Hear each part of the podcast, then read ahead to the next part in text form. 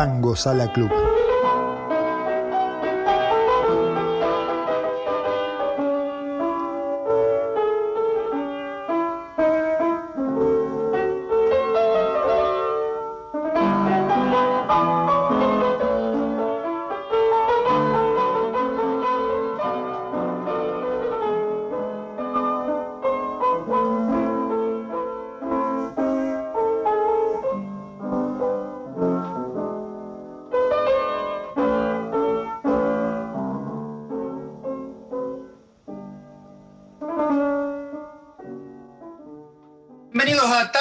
Club, episodio 17. Este, antes que nada, quiero agradecerle a toda la audiencia por todo su apoyo. Este, gracias por seguir corriendo la voz. Estaba viendo las métricas de dónde nos están escuchando y hasta en Singapur ya nos están escuchando. Impresionante. Eh, muchas gracias a todos. Este, también el apoyo a Tango Sala Club en familia ha sido muy bien recibido. Muchas gracias. Les quiero decir que vamos a hacer un pequeño cambio Vamos ahora a poner en familia los viernes en vez de los sábados, los viernes a las 20 horas. Este es un pequeño cambio que estamos haciendo, pero este viernes, episodio número 3. ¿Qué tal, Fernando? ¿Cómo estás? Hola Eric, ¿cómo te va? ¿Cómo estás? Acá todo muy bien, con algunos pequeños problemitas de conectividad. Si me quedo frisado puede ser por la señal de Wi-Fi o por el invitado, que realmente da para quedarse callado y escucharlo. Eric, un fuerte abrazo. Así es. Muy bien, muy bien. Yo bien, acá tomando una cervecita en mi vaso de Tango Sala Club.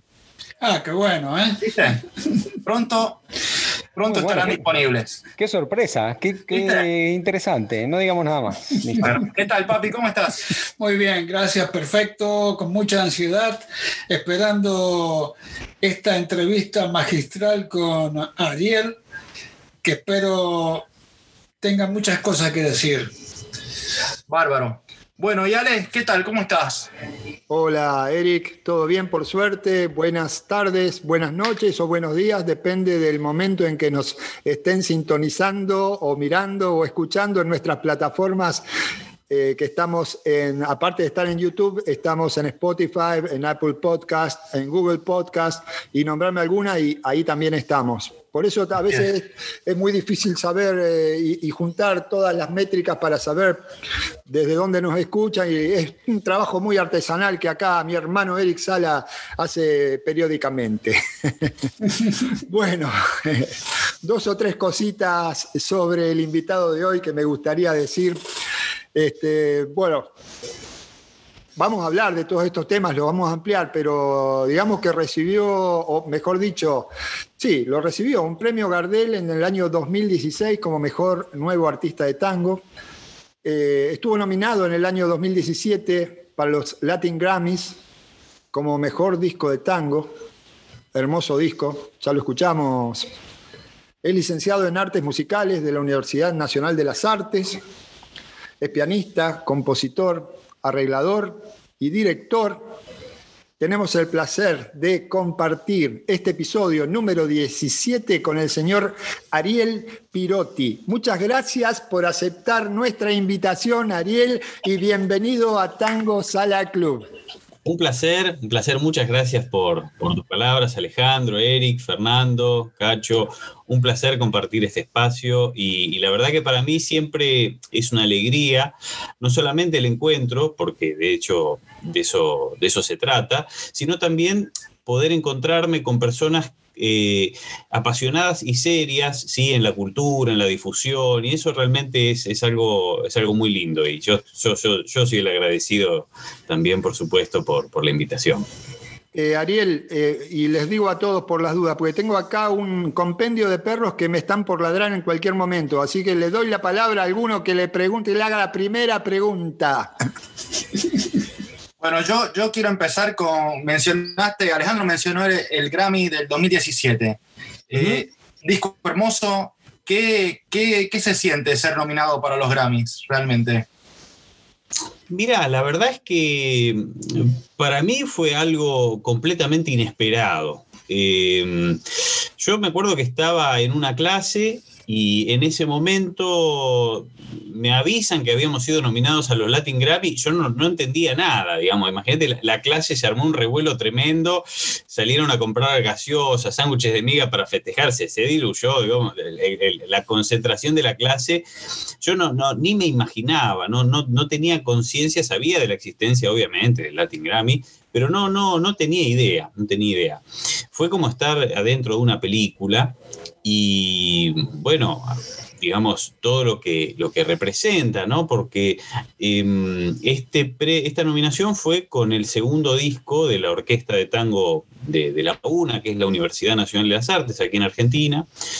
Y, también no dejó de ser un premio histórico, porque era un premio de estas características, nunca había sido, o una nominación de estas características, a una producción universitaria, ¿no? Eso te iba a decir. Es como tiene doble valor. Y para mí fue un orgullo enorme porque yo haber sido, que, me formé en esa universidad, siendo también ahora docente, poder haber llevado a la universidad a la pantalla en cuando dicen los nominados son y que aparezca el nombre de la universidad, fue una cosa, eso para mí eso ya fue el premio eh, total, ¿no? O sea, fue una gran emoción, sí. Claro, y, ya que estamos hablando de la universidad, hablemos del documental que está por estrenar, si no me equivoco, el mes que viene, ¿no? Exactamente, sí, sí, así como bien lo comentaste, Eric, es un documental que, mm, bueno, digamos, la orquesta se formó en el año 2010, justamente hace 10 años, año del Bicentenario en, Argentina. En medio de esa conmemoración surge la idea de formar esta orquesta. Eh, y la orquesta debuta el 30 de noviembre del año 2010. Ese es como el debut oficial, digamos. Entonces, bueno, consideramos pertinente que se, estrenara ese documental, eh, al menos, por supuesto, en la virtualidad. El año que viene, si tenemos la suerte de poder hacerlo en alguna, alguna sala, se hará. Pero bueno, eh, y en verdad es un documental que, si bien la, orquesta ¿no? es como el escenario o la, mm, podríamos decir, el puntapié como para hablar de todo esto, es una historia que tiene que ver con esos cruces que tiene el tango con la música académica, como eh, la cultura, que es, este es un fenómeno muy interesante, que hay incluso un, un filósofo que se llama Omi Baba, que ha descrito muy bien este, este, este, aspecto, él lo denomina los espacios intersticiales de la cultura. ¿no? Un intersticio es esos espacios chiquitos que hay entre, entre las baldosas, entre dos, entre dos aspectos, dos cuerpos más grandes. Esos espacios chiquitos que parecen a veces inertes, son esos espacios en donde se va filtrando ¿no? La, la, cultura y la información. Y en este caso, cómo esos espacios entre medio, el tango ha ido a lo largo de, su historia desarrollándose. Y en este caso, en un ambiente, en un ámbito que estaba ligado históricamente con la enseñanza de la música clásica. ¿no?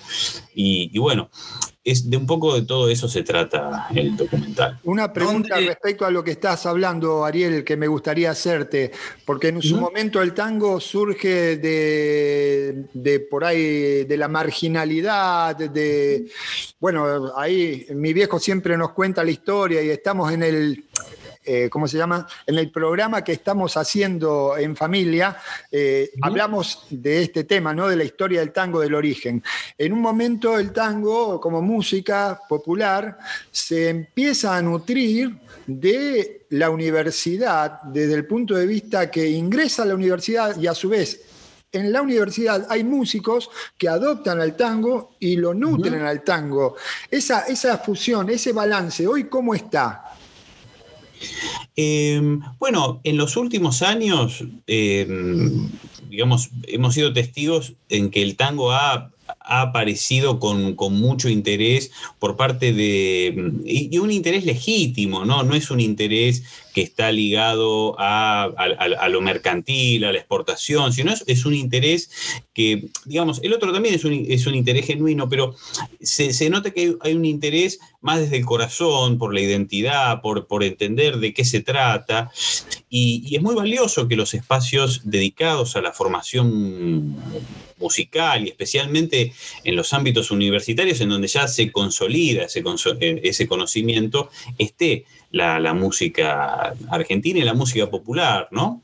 Entonces, eh, para mí es algo, algo muy valioso que, en los institutos universitarios y en las escuelas eh, exista un espacio para, el tango. Yo creo que sí, que comparado con, unos cuantos años atrás, ha, habido un gran avance en ese sentido, totalmente. ¿Y, por dónde vamos a poder ver el documental? ¿Por YouTube o...? En principio sí, vamos a hacer como una, como una van premier para, para los amigos, una, una van premier así, por supuesto están todos, todos invitados. Eh, Bárbaro. Y, lo, compartimos con toda su, audiencia. Esto se va a poder, eh, se va a poder ver a través de, de, un canal de YouTube, seguramente a través del mío va a estar y posiblemente también el de la universidad, pero en mi canal de YouTube seguramente mientras, bueno, estamos gestionando la posibilidad de que esté en alguna plataforma y demás, pero no queríamos perder la posibilidad de, estrenarlo en esta fecha, en la que se cumple justamente una década de, que sonaron esos primeros acordes, ¿no? Con, la orquesta. ¿Y, qué posibilidad hay de, tener un documental, un documental como este eh, en la televisión argentina? Porque siempre este, a veces hablamos de que hace falta este, que en, la, en, en, otra época a lo mejor había más este, de ese tipo de contenido y hoy en día no lo hay y que hace falta. ¿Qué posibilidad hay de, tener un contenido como ese disponible para todo el mundo, no solamente en plataformas digitales, sino al alcance de, tu control remoto de televisión? Sí, totalmente. Eh, mira, eh, hay hay ahora algunos, algunas plataformas que, tienen mucho contenido de producciones argentinas. Eso, eso es importante. Yo desconozco porque no es mi ámbito, el, el ámbito audiovisual y el ámbito de la televisión, pero he tenido la suerte que no, no, no se trata, en, no en el caso del documental, que todavía no se ha estrenado, pero he tenido la suerte que alguna, en algunas ocasiones pudieran difundir algunos de mis trabajos en televisión o en algunas plataformas. Em, como todo, digamos, a veces hay que tener los contactos o gestionar ese tipo de cuestiones. Yo creo en este caso, y, y, soy optimista, que tratándose no de un documental exclusivamente mío, sino algo que que entrelaza muchos aspectos y que está ligada a la universidad pública, tal vez eh, pueda eso circular, pero como, una, como un documento más que, una promoción, digamos, como un documento que además figuras como Susana Rinaldi, Horacio Ferrer, que hizo una de sus últimas grabaciones, en el año 2012 hace una, hace una versión de La balada para un loco, bueno, y así tantos otros, ¿no? Ariel, para un poco redondear el tema de la UNA, de la universidad. Vos entraste en la universidad ya con una convicción que ibas a, hacer este recorrido o el tango te cruzó en algún otro momento? ¿Cómo fue la historia? Bueno, mira, ese, cuando uno ve la historia en, retrospectiva, ¿no? En reversa, parece que las fichas ¿no? se fueron acomodando perfectamente, pero cuando uno está viviendo en el tiempo cero, viste, la incertidumbre lo, lo atraviesa todo el tiempo. Yo ingresé a la universidad, que en aquel momento era todavía el conservatorio, eh, como estudiante, como todos los que, ingresábamos ahí, rendí mi examen de piano con las sonatas de Beethoven y demás para entrar, y yo quería hacer, eh, estudiar composición. Finalmente me termino recibiendo la carrera de piano, aunque hago un par de años de composición, y ya al final de la carrera, porque a mí me llevó un tiempito hacer la carrera, porque yo en el medio venía haciendo otras cosas, ¿no? Estudiaba particular con Mederos, me iba de gira con un grupo de tango, entonces, nada, en lugar de que, viste, que tardar un año, tardaba dos o tres. Así que, bueno, eh, yo tenía esa necesidad y en un momento mm, tengo una reunión con la, con la decana en, ese, en esa ocasión y, le, propongo, le llevo un proyecto para que se conformara una orquesta de tango. Pero así como alguien que propone, ¿por qué no hay una orquesta de tango? Y llevé un, todo un, proyecto armado con, fundamentaciones y cómo llevarlo a cabo. y bueno, ¿y no querés hacerlo vos que estás haciendo? ¿En serio? ¿Te parece? Le digo, y claro, ¿por qué no? Bueno, yo la verdad que no me esperaba esa respuesta, digamos, ¿no? Entonces ahí se armó una convocatoria y bueno, hay algo de eso y se cuenta en el, en el documental. Pero bueno, eh, esas cosas que a veces se dan y tuve la suerte de, que alguien me confiara ese trabajo, eh, me diera la, posibilidad de llevarlo adelante. Eh, te, iba, a preguntar algo. Con, tú tienes este, tres o cuatro actividades diferentes dentro de lo que es, eh, digamos, el tango, ¿no? O lo que es este, la orquesta, por un lado, los arreglos, eh, tú mismo como ejecutante. Eh, específicamente como ejecutante, ¿te sentís más cómodo? Um, ¿Tenés más, más posibilidades de expresarte con, en el cuarteto o en la orquesta? Porque yo he visto ahí el video y este, estando en la orquesta, yo creo que está un poquito más limitado. En el cuarteto te veo más, eh, más acción. ¿Es así? Eh, es muy linda esa pregunta y mm, y más allá de las intervenciones que uno puede tener en donde puedan tener, qué sé yo, ser más acotadas o, con más despliegue, son situaciones diferentes, ¿no? Es como cuando uno está con toda la familia, se comporta de una manera y cuando está con los amigos eh, es, de otra y por ahí cuenta cosas que con la familia no contaría, ¿no? Porque entonces a mí me pasa que cuando estoy con el cuarteto es como estar con mis amigos.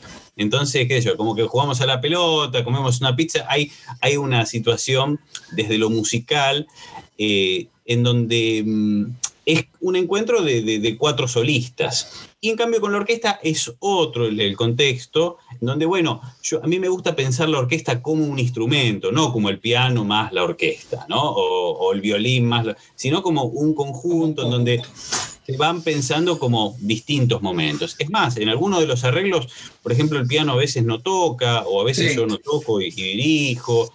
Eh, entonces, son cosas que disfruto de igual manera, pero son, son situaciones, eh, la metáfora de alguna manera la, ilustra, pero, pero en verdad con el cuarteto, además, eh, tengo la intención de hacer una búsqueda también con mis propias composiciones. Entonces, eh, la orquesta como es parte de, un, de, una, de una formación universitaria y forma parte de las materias optativas, hacemos un repertorio que está orientado en entender los distintos estilos y en el cuarteto, digamos, ya no, es, es por lo general hacemos música que yo escribo y es distinto.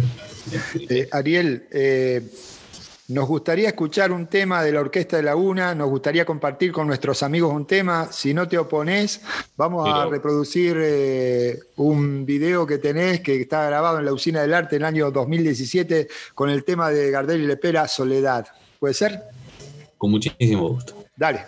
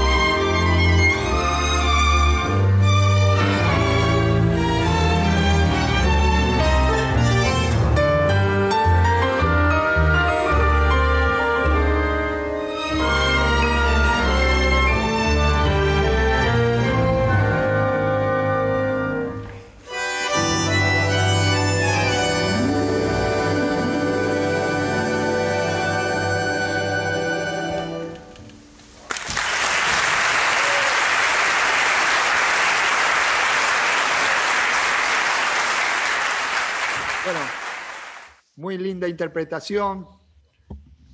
Me imagino que estos chicos participar de tremenda orquesta debe ser eh, todo un incentivo, ¿no? Mira, una de las cosas más lindas que tiene la orquesta, eh, como justamente, eh, y ni más ni menos que la orquesta se integra porque tienen ganas, porque no porque tienen un sueldo, porque están obligados, realmente el hecho de que el, motor principal sean las ganas eh, colabora que el clima de trabajo siempre sea, siempre sea muy bueno. Porque si alguien no quiere ir más a la orquesta, no viene más. No viene porque con eso paga parte del alquiler y viene y dice, oh, ahora me tengo que encontrar con fulano. ¿No? O sea, y, eso, la verdad que es una de las cosas eh, más lindas que tiene digamos, ¿no? el, clima de trabajo y además el compromiso, es, muy inspirador eso, sí. Ariel, eh, ahí escuchaba el tema y mm, eh, por lo menos en mí se, produce algo muy particular, es decir, me traslada en el tiempo, es decir, parece que estuviese en la época de Gardel realmente, ¿no? Hay una interpretación, pero hay algo que yo no sé porque no soy músico ni mucho menos, pero no sé cómo hacen para transmitir eso y para cerrar los ojos y hacer de cuenta que estás este, ahí eh, eh, eh, o en un bar o en un boliche. es decir, ¿cómo, ¿cómo, se logra eso? ¿Cómo trabajan eso que no, no, no sé, no es un papel, ¿no? Arreglos Ariel Pirotti, perdón. No, convengamos también que, que, las melodías y la música de Gardel es una materia prima maravillosa, digamos, ¿no? Es como el, traje con la tela con que el sastre hace el, traje, ¿no? Si la tela es una cosa más o menos, si es una seda, digo, bueno, ¿no? entonces, lo, de Gardel ya es, algo, algo muy, muy, muy lindo. Lo mismo que hay muchísimas melodías de los tangos y sería injusto ahora nombrar a algunos porque me estaría olvidando seguramente de, mucha gente, pero Mariano Mores es otro gran melodista eh, y, muchísimos más, ¿no? Entonces, cuando uno agarra esas melodías, es como que, bueno, es mucho más fácil, ¿no? O sea, ahí... Y es más, es más todavía, la convivencia que hay en, e, con, esas melodías con la poesía, ¿no? Cuando viene, cuando viene esa parte y la poesía también se entrelaza con eso, y va, bueno, la verdad es que cuando uno se sumerge en, todo eso es, es, impresionante. Y, lo que yo trato de hacer, como muchos de mis colegas y como es habitual en el género, el rol del arreglador o del compositor de arreglos de tango tiene que ver con justamente hacer que una música que ya se conoce y que sonó una y otra y otra vez pueda volver a, encontrar un, ¿no? Como, como otra manera, algo que también es muy, muy habitual en el tango. El tango esa multiplicidad de maneras que tiene el género, ¿no? este, la comparsita por Disarli, por fulano, de cada una es, diferente y es siempre lo mismo. Esto que siempre es lo mismo, pero siempre al mismo tiempo diferente, es esa cosa tan interesante que tiene el género. y es lo que a uno le permite poner por ahí alguna cosa de lo personal, ¿no? En esto que decís, eh, ah, perdón, Fer, dale, pregunta. No, no, le, iba a preguntar esto, si, si, por ahí vos vas sobre una línea y de, repente buscas o intérpretes o tangos, o, es al revés, te encontrás con un tango y, lo modificás o lo adaptás o lo tomás, ¿cómo, cómo lo trabajás? Bueno, no siempre el, proceso del arreglo es el mismo. Eh, a mí me gusta imaginar que si hay varios puntos, varios, varias estaciones en el recorrido de esa realización, hay un punto que es el punto cero, que es antes de hacer cualquier cosa, justamente es el cero, ¿no? Y dentro de ese punto cero, uno tiene que pensar para qué va a escribir esa música, cuál es la intención, ¿no? Si la idea es hacer un homenaje a, la sonoridad de tal orquesta o que sea interpretado para que sea con un determinado tempo para que se baile con tal coreografía o que eventualmente tenga alguna impronta de, llamémosle, estilo propio, ¿no? Entonces, bueno, lo que respecta a estilo propio, uno empezará a buscar otras cosas.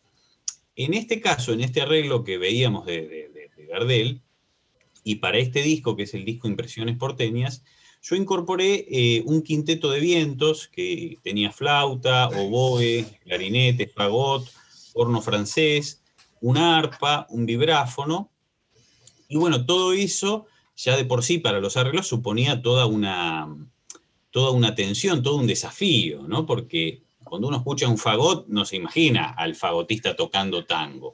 nada impide que toque tango, digamos, ¿no?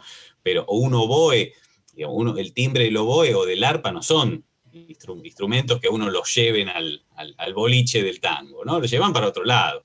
Entonces, bueno, la idea era tratar de conciliar, ¿sí? La, tradición, ¿sí? La, idea de que, la tradición no es un pasado muerto, sino es una fuerza como decía Stravinsky, que es una fuerza viva que anima a, resignificar el presente, ¿no? Bueno, un poco la intención era como conciliar esa idea de la tradición con la, con la sonoridad más actual, si se quiere. Entonces, ese fue mi punto cero y en base a ello es que fui trabajando en este disco puntualmente. Ah, hermoso, hermoso. Cuando iniciamos este podcast, eh, nosotros los dos primeros capítulos lo que hicimos fue agarrar un tema y compararlo. Arrancamos con Jamás me olvidarás, que es un tema de José Sala, y que por suerte fue reproducido por muchos artistas, muchas orquestas, lo, cantó Edmundo Rivero, eh, Carlos Figari en la orquesta también lo hizo, lo hizo la hija de él, Graciela Figari, con un acompañamiento de guitarras, bueno, en fin, entonces pusimos todas las versiones y uno va viendo cómo cada uno le da su impronta al tema.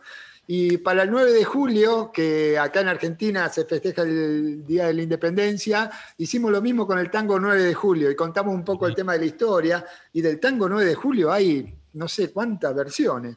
Y también fue muy interesante. Y también es muy interesante escuchar, bueno, ahora no tenemos tiempo ya porque estamos dándole otro concepto al, podcast, ¿no? Pero está tu versión de Soledad y uno puede también jugar con, con qué, hacía Gardel en su momento con, este tango, ¿no? Eh, por supuesto, este instrumental, como decían mis colegas y compañeros y este, está muy bien, eh, suena muy lindo, por eso a mí me gustó incluirlo. Pero ahora volviendo al tema del cuarteto, ¿no? del cuarteto de músicos, que suena muy bien, y ahí me parece que ahí sí está la parte de la composición tuya, eh, hay temas propios, ¿no? Te manejás ahí, ahí es donde te das las licencias. Claro, exactamente. No es, que la, no es que la orquesta sea un espacio privativo de todo eso. De hecho, eh, los arreglos se nutren el oficio de, lo que llamemos, llamamos arreglador. Eh, está compuesto por, todas las herramientas que tiene un compositor, pero eh, concretamente con el cuarteto es, otra, como bien comentabas, Alejandro, es, otra la, la, búsqueda, ¿no? En donde mm, está explotado un poco la idea de esto que son los cuatro solistas, en donde, por ejemplo, el contrabajo por momentos hace una melodía, ¿no? Cosa que si en la orquesta tengo violonchelos no, no, no, haría falta. Eh, en fin, por decir algo, un ejemplo, ¿no? Eh, y sí, sí, está, está orientado en eso. Y bueno, estamos un poco ansiosos y a la espera de poder eh, completar lo que va a ser nuestro primer disco, estamos un poco ya, ya tenemos armado el material, incluso hace poquito también grabamos de forma así virtual, cada uno desde su casa, una, una samba que yo escribí, eh, y, bueno. Está muy buena. Ah, ¿la escuchaste? Sí, la escuchamos. Sí, la escuchamos, está muy buena. Qué grande. Y, bueno, sí, el espíritu del cuarteto tiene que ver con eso, sí, sí, tiene que ver con, esa cuestión y hay, y hay búsquedas que no está centrado exclusivamente en, el tango tradicional. Es como, como te decía, una reunión de amigos en donde, bueno, hablamos de lo, que nos convoca, que es la música y el tango, y por momentos aparece algo del folclore. Y bueno, y charlamos un poco de eso también, y en fin, o sea, circula, digamos, otras otros, otros aires también por dentro del cuarteto que tiene que ver un poco con eso, como tratar de, que el límite no sea una barrera, sino algo que, pueda también contener otras cosas, ¿no? Como en el mejor de los casos, y esto es una, un anhelo, eh, como expandir un poco ¿no? la, música argentina, la, sonoridad de todo eso. Ariel, ah, decinos la verdad, ¿en cuántos discos estás trabajando ahora mismo? a ver, em, mira, el jueves tengo que hacer algo para un disco que se va a terminar, pero que son discos míos, em, tres. Hace poco estábamos con Lautaro y nos dijo que también estaban trabajando en un disco. Claro, bueno, ese es un... Lautaro más em, hace poco te vi también en las redes que estabas con, con Pablo Agri. Claro, claro, exactamente, sí, sí, sí, con Pablo. aparte de los tres tuyos, entonces, ¿en cuántos otros discos también estás laburando? Em, bueno, no, eso era, era parte de, un disco que, se terminó de grabar ese día y que justamente tengo que grabar una cosita que quedó, que faltaba. Em, pero en lo personal estamos con, este disco, con Lautaro, que ya hace un tiempo que venimos trabajando y que además de, compartir este, este camino, ¿no? él, con, la orquesta del tango, o sea, digamos, em, tenemos una amistad y bueno, queríamos como un poco dejar plasmado algo en un, en un disco. Estoy, bueno, con el disco del cuarteto y algo que tiene que ver con cosas de piano solo. Qué bueno como verás, te estamos investigando y ojo que Ale es contador, no salga, que no salga ninguna deuda de la FIP ni nada. en, este, en este ambiente no nada que ver con eso, gente. A lo sumo puedo sugerir algún música, música. que pueda interpretar eh, con la orquesta de la UNA o con el cuarteto, que después, cuando escuche eh, nuestro material, quizá le, le seduzca algo, pero no, no voy a hacer eso. Bien. Eh, vamos a hacer no, va a hacer porque ya lo hizo antes de, la grabación. mentira, un mundo que se llama Sáquenme del Veraz, es, lo que Hay que aprovechar ahora en la cuarentena, tengo que entrar a meter todos los tangos. Claro. Escuchame una cosa.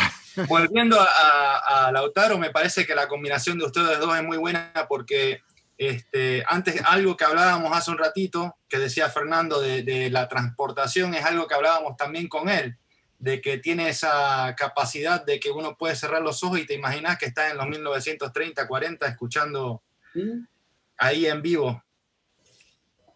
Sí, sí, sí, totalmente, totalmente. Eh, Lautaro es un, es, un, gran intérprete, eh, es, muy serio trabajando, entonces es, un gusto trabajar con él y además coincidimos en, un poco en, la misma búsqueda estética, entonces no es tan difícil, no es que uno tiene que hacer todo un esfuerzo para ponerse de acuerdo, entonces digamos que, es un gusto trabajar de esa forma. Bueno, vamos a coronar esta parte de la entrevista con una interpretación del cuarteto ah en el cual después nos va a contar, ¿no? Pero vamos a compartir eh, una interpretación del cuarteto que, a ver, acá, Noche de Reencuentro se llama. ¿eh? Ahí va, chicos.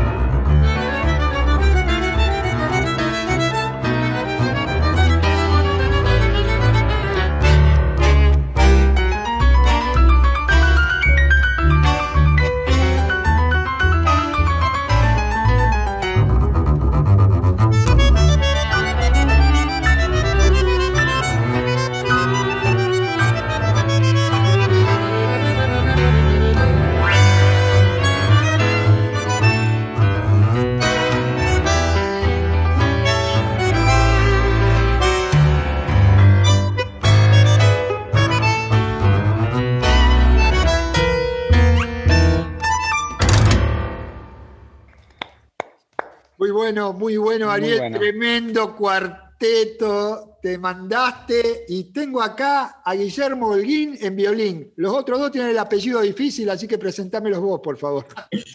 el apellido difícil, es cierto.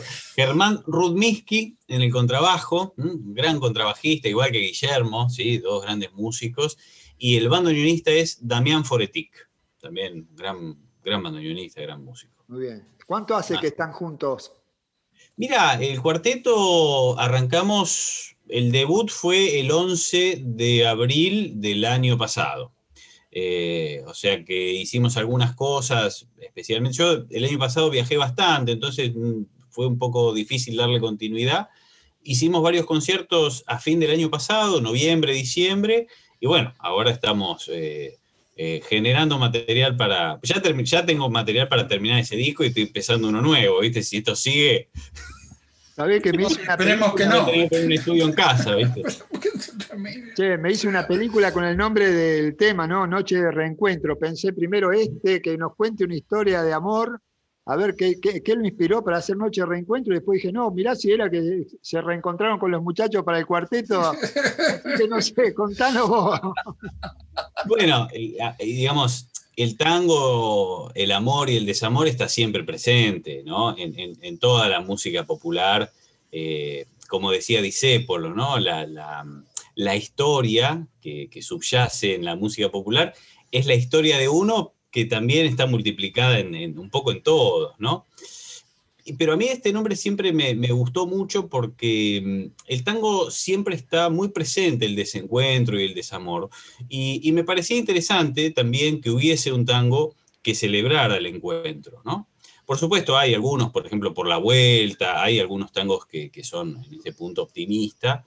Y, bueno, no voy, a, no voy a revelar el verdadero, el verdadero motivo del, el nombre, pero tiene que ver con, los encuentros. Pero me parece que tiene un final feliz. Este, este tango es para decir, bueno, este lo pongo ahora porque me salió todo bien al final, no sé. Cuando termine la cuarentena lo ponemos ahí arriba también, entonces. Vamos todavía. Está bien. Pero... ¿Tenés, alguna fecha para los próximos discos? ¿Para cuándo van a estar listos? Mira, la verdad que hoy por hoy te diría cuando, cuando se puedan, digamos, ¿no? O sea, mm, si, podemos ir haciendo alguna cosa, seguir haciendo, pero, pero bueno, eh, no, no, fechas concretas no hay. Sí, lo que puedo decirte que para mm, como complemento o como anexo de este, mm, este estreno del documental, va a salir también la banda sonora, que justamente se llama Una década, esta música, y va a estar en Spotify, ah, este tema de la película. Qué bueno. Así que eso sí puedo anunciarlo con fecha, que ya está, está todo... ¿Va a salir junto con el documental a la misma vez? va a salir va a salir Va a salir un tiempito antes, yo calculo que ya la semana que viene o, por ahí la otra, no lo sé con exactitud, pero ya va a estar disponible para... para... Bárbaro. Ariel, una preguntita. Eh, aparte de, lo instrumental de la Orquesta de Laguna, ¿tienen algunos vocalistas ya estables dentro de la orquesta? ¿O eh. acompañan a otros vocalistas, digamos, eh, que vienen de afuera? Em, en realidad vamos invitando distintos cantantes. Eh, de hecho, casualmente para este año teníamos programado la, invitación de varios, varios cantantes, mm, cantantes de distintos lugares. Y bueno, pero no, no, la idea es que sean invitados. Que sean invitados. Ah, son invitados. Y con el cuarteto lo mismo. Claro, con el cuarteto. ¿Es todo instrumental o, también tienen este, invitaciones? Eh, con el cuarteto, claro, es, un poco la misma dinámica. Hemos tenido algunos cantantes invitados y, seguramente siga siendo así. Incluso la posibilidad de tener algún, algún músico invitado que participe ah, también. tema. Ok, perfecto. Bueno, el día a día de Ariel Pirotti, porque Ariel, también sos docente, ¿cómo te repartís el día? ¿Cómo te repartís las distintas actividades que haces? Eh, tengo como un cronograma de Zooms. Eh, yo creo que estoy más enfrente de la computadora. No, bueno, es un poco un chiste, pero eh, mira, yo la docencia es algo que, que me gusta mucho y y que aprendo un montón con la docencia, digamos, ¿no? que la, posibilidad de, enseñar me obliga a, varias cuestiones, no desde la obligación en sí, pero eh, como, parte de ese asunto de la docencia, porque, digamos, la, docencia, para poder explicar algo, vos tenés que tenerlo no, podés tener duda, pero ¿cómo era? No? Si vos tenés que enseñarle a sumar a alguien, ¿y cuánto es dos más tanto? Ah, primero iba la coma, tenés que tener como muy resuelto estas cuestiones y tener resuelto el mismo, la misma situación de distintos ángulos, ¿no? Para que la persona que está eh, viendo esa, esa, cuestión pueda razonar de distintas, de distintas maneras. Entonces, la posibilidad de, estar dando clases, y en especial en este tiempo con mucha, mucha frecuencia y, con grupos, clases particulares, además de, las, de la actividad con, con la universidad, yo, me ha ayudado mucho a, entender o a, ver de nuevo conceptos que yo ya los tenía, que ya, ya los lo sabía por haberlo estudiado hace mucho tiempo, pero ahora con otra visión y con la superposición de cosas que había aprendido después, con otra profundidad y por ahí con otra simpleza y unido con otras cosas. Y, eh, bueno, la verdad que disfruto mucho de, la actividad docente, me, gusta y en, en especial me gusta poder, eh, qué sé yo, si hay gente, porque también tengo la suerte de darles clases a aquellos que, vienen a aprender, digamos, no es que yo estoy dando una materia que es obligatoria, uy, ahora me lo tengo que fumar a Pirotti, que viene con esto, que nos quiere hacer tocar el tango y yo no, no quiero saber nada. No, digo, por suerte tengo alumnos que quieren aprender eso. Entonces, poder colaborar con esa intención, con esas ganas, es algo que retroalimenta el entusiasmo. Cuando uno ve que el alumno se entusiasma y lo ves la carita del Zoom, viste que se entusiasma y dice, ah, vamos por acá. Entonces, eh, es algo, algo muy lindo. Qué lindo, porque vos estás de la perspectiva del maestro ahora hablando frente a gente que quiere aprender, chicos que quieren participar, que quieren mejorar. Y vos estuviste con, en contacto con una Susana Rinaldi, con un Horacio, un Horacio Ferrer, que me imagino que ahí los roles como que se invierten. ¿Qué, ¿Qué, te deja esto en el camino? ¿Qué, experiencia te dejó? ¿Qué marca te dejó? ¿Se, aprende también ahí? Sí, totalmente. Mira, te diría que con ellos la, marca, por supuesto, la marca musical es innegable, ¿no? O sea, encontrarte con Horacio Ferrer, que, digamos, yo de chiquitito había escuchado no solo Horacio Ferrer, sino toda la obra, encontrarlo al tipo grabando para tu disco es algo que, que no te lo olvidas nunca más, ¿no? Pero más allá del impacto musical, eh, es, la cuestión humana. digamos. Eh, cuando yo les dije de grabar el disco, nadie me dijo, mirá, pibe, me tenés que mandar un taxi porque yo... Nada, me dijo, decime la hora que ahí, ahí estoy, ¿no? O sea, fue una cosa que, o sea, impresionante, yo, yo no lo podía creer. O sea, no, no, me sentía con un, con un grado de, deuda para con ello que no sabía cómo, cómo compensarlo, ¿no? O sea, porque eh, fue, fue algo que, que, fue muy conmovedor. O sea, y verlos con un grado de, sencillez, ¿no? Lo mismo Colangelo, Colangelo vino a grabar, ese día jugaba Racing, pobre, el día de la grabación, jugaba Racing, y el tipo vino, grabó, ¿no? Y yo le dije, maestro, le pido un taxi, no, no, querido, yo, este, eh, no, no, no había ningún tipo de tironeo de ningún aspecto, ¿no? Entonces, desde lo humano te diría que fue tan contundente como desde lo musical. Eh, son tipos muy grosos y me imagino que, va, no sé, uno no se imagina cómo son cuando están en el lugar, en la grabación, si este, generan, eh, generan, son generadores de clima, de ambiente o van, participan, digamos que dejan una marca ahí. Sí, sí, sí, totalmente, ¿no? Cuando estaba con cada uno de ellos, ¿no? Me acuerdo que cuando llegó Susana Rinaldi al estudio, nosotros estábamos grabando un tema antes y cuando llegó Susana cambió, pero no porque hubiese una situación de tensión, sino porque eh, eh, esto no era como estar adentro de una película. Imagínate, es como para un rockero grabar con Paul McCartney, ¿viste? Grabar con Bafa, con Colangelo, con Ferrer, ¿no? O sea, tenés los próceres del tango ahí al lado tuyo, con tu banda, diciéndote, no, mira, hacelo así, esto, hacelo así. Eh, eso, eso es espectacular.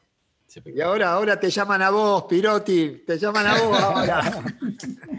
Ariel, y bueno, ahí tenemos la parte de la historia. Y vos que sos profesor, ¿cómo ves el tango de acá a futuro? Es decir, ¿ves que hay material? ¿Ves que va creciendo? ¿Cómo lo ves? La yo, a mí me gusta ser optimista y, y, en lo personal veo que hay mucho interés genuino por aprender, mucho interés eh, y, se trata el género con respeto, digamos, no, no es que la gente quiere aprender a tocar tango para, para salir de gira a Japón. Digo, está bien eso también, pero verdaderamente hay un interés que, va más allá, digamos, ¿no? de, otras cuestiones. Em, y, eso me parece que, que, es un signo muy, muy positivo, muy interesante. Em, es como un terreno fértil, ¿no? Después es lo que uno planta y el agua que, que, como uno lo riega y cómo, cómo, cómo, cuida el arbolito para que dé frutos. Ahí ya son varias cuestiones, pero, pero veo que hay un terreno fértil interesante. Si no hay... Ah, perdón. Yo te quería preguntar qué pasó con por los senderos del 2x4. Bueno, muy buena pregunta. Yo empecé a hacer ese programa y, y el poco tiempo decidí empezar un doctorado también. me estaba aburriendo. Eh, y la verdad que es una actividad. estabas aburriendo.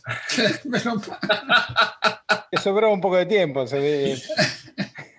Eh, lo digo un poco... tuvo que escribir Noche de Reencuentro, porque si no, no, no funcionaba.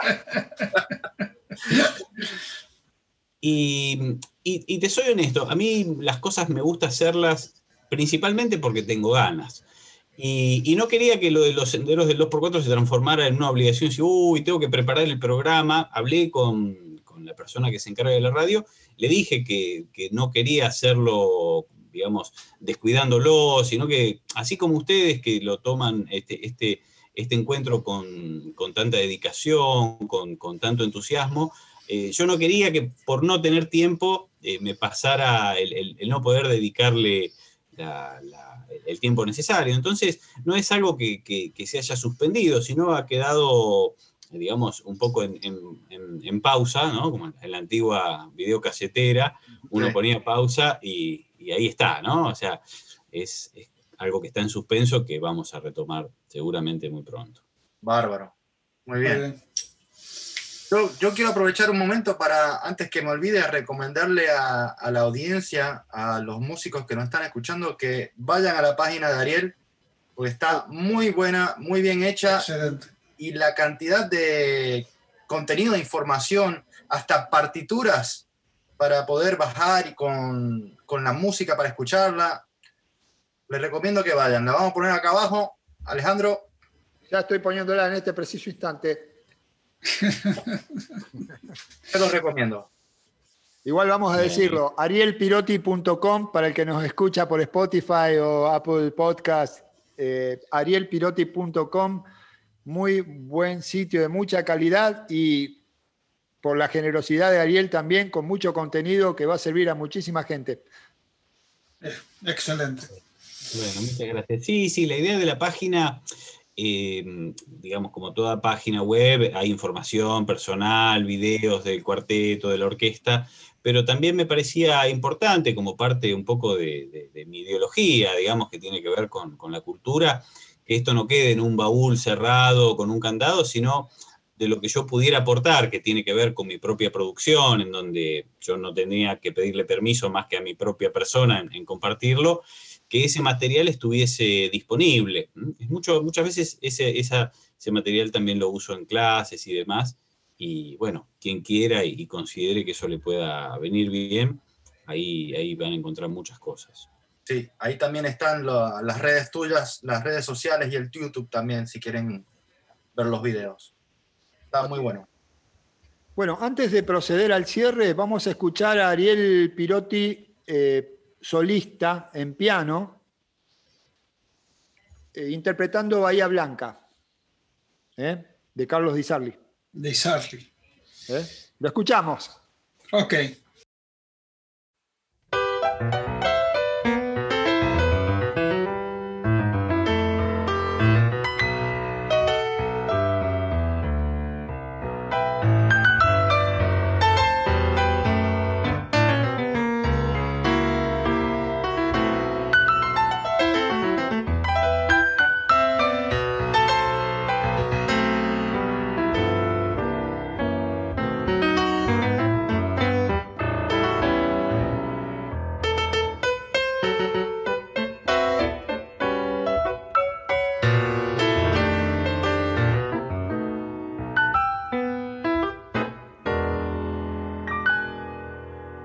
Muy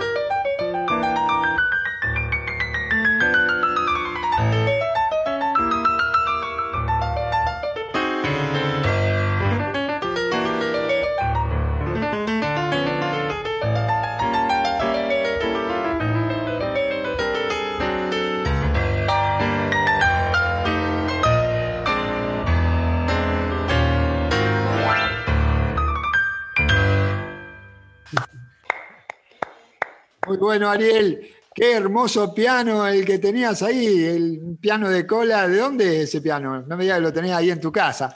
Este es acá, el living de casa, así que.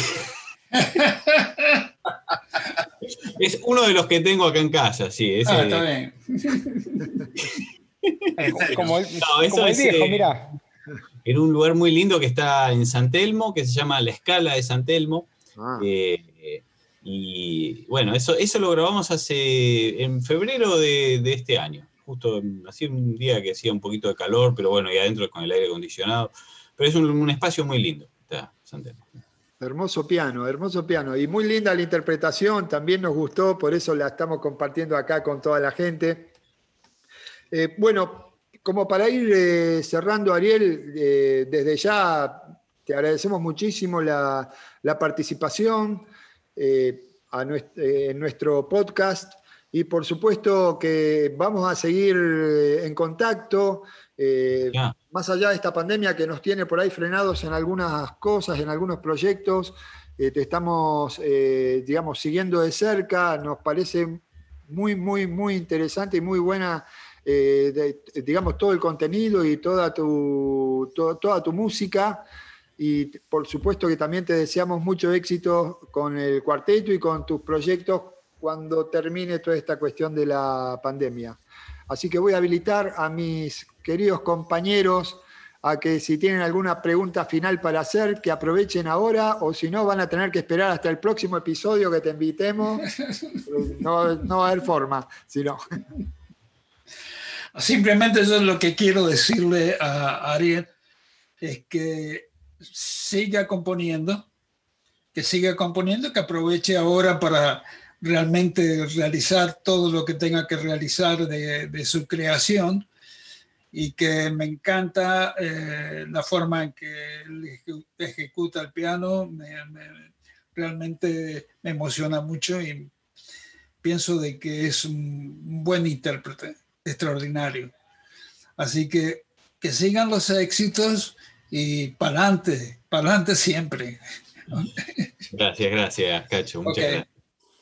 Yo, Ariel, eh, agradecerte por participar, pero fundamentalmente agradecerte por las cosas que haces, porque realmente, y más en este contexto, poder contar con esa música y poder poner la mente en esa música, eh, bueno, nos ayuda muchísimo. Y fuera de este, de este contexto también nos ayuda muchísimo, como yo te dije, poder transportarnos en la época, poder entrar con la mente a un conventillo de, de, ese momento y hasta sentir los olores. Este, no, es algo magnífico, Ariel, lo que haces. Así que agradecerte por las dos cosas, por haber compartido con nosotros este espacio pero agradecerte por las cosas que haces. Realmente un placer. Muchas gracias. ¿eh? Muchas gracias, Armando. Muchas gracias. Bueno, Ariel, muchas gracias. Le quiero recordar a todo el mundo que la, el documental Una década, noviembre 30, por YouTube, ¿verdad? Así es. Y también estar pendiente de, de Spotify, que también va a salir. Eh, mencionaste la, la sonora claro, la banda sonora de la película. La banda sonora, por ahí cuando salga nos mandás un, mensajito también y lo compartimos con toda nuestra audiencia. Y a la audiencia que no se olviden de suscribirse al canal de YouTube. Y Ariel, si querés decirle algo a la audiencia de algo que, aparte del documental que está por estrenar, los discos o algo que, quieras decirles, te, te damos la palabra. Bueno, em, primero a, ustedes cuatro quiero agradecerles de corazón la, posibilidad de, compartir este encuentro, de, conversar, de, poder estrechar lazos, sí, que son tan importantes en estos momentos de, aislamiento y que la música sea la excusa para eso, me parece maravilloso. Y ahora sí a su audiencia, sí, que, que lo sigue, eh, que verdaderamente me, complace mucho poder compartir este tiempo con, cada uno de ustedes, que de mi parte a disposición en lo que pueda colaborar, eh, ahí está una página que puedan encontrar algo de material, pero mm, lo, que, lo que yo pueda colaborar en, algún sentido, mm, con, mucho, con mucho gusto y un placer poder compartir eh, este tiempo con ustedes. ¿sí? No, no, no olviden suscribirse porque es muy importante el apoyo, eso, eso sí, es, quería comentarlo, que se suscriban al, canal de, Tango Sala Club, ¿sí? eso me parece muy, muy importante también. Bueno, muchísimas gracias. ¿eh?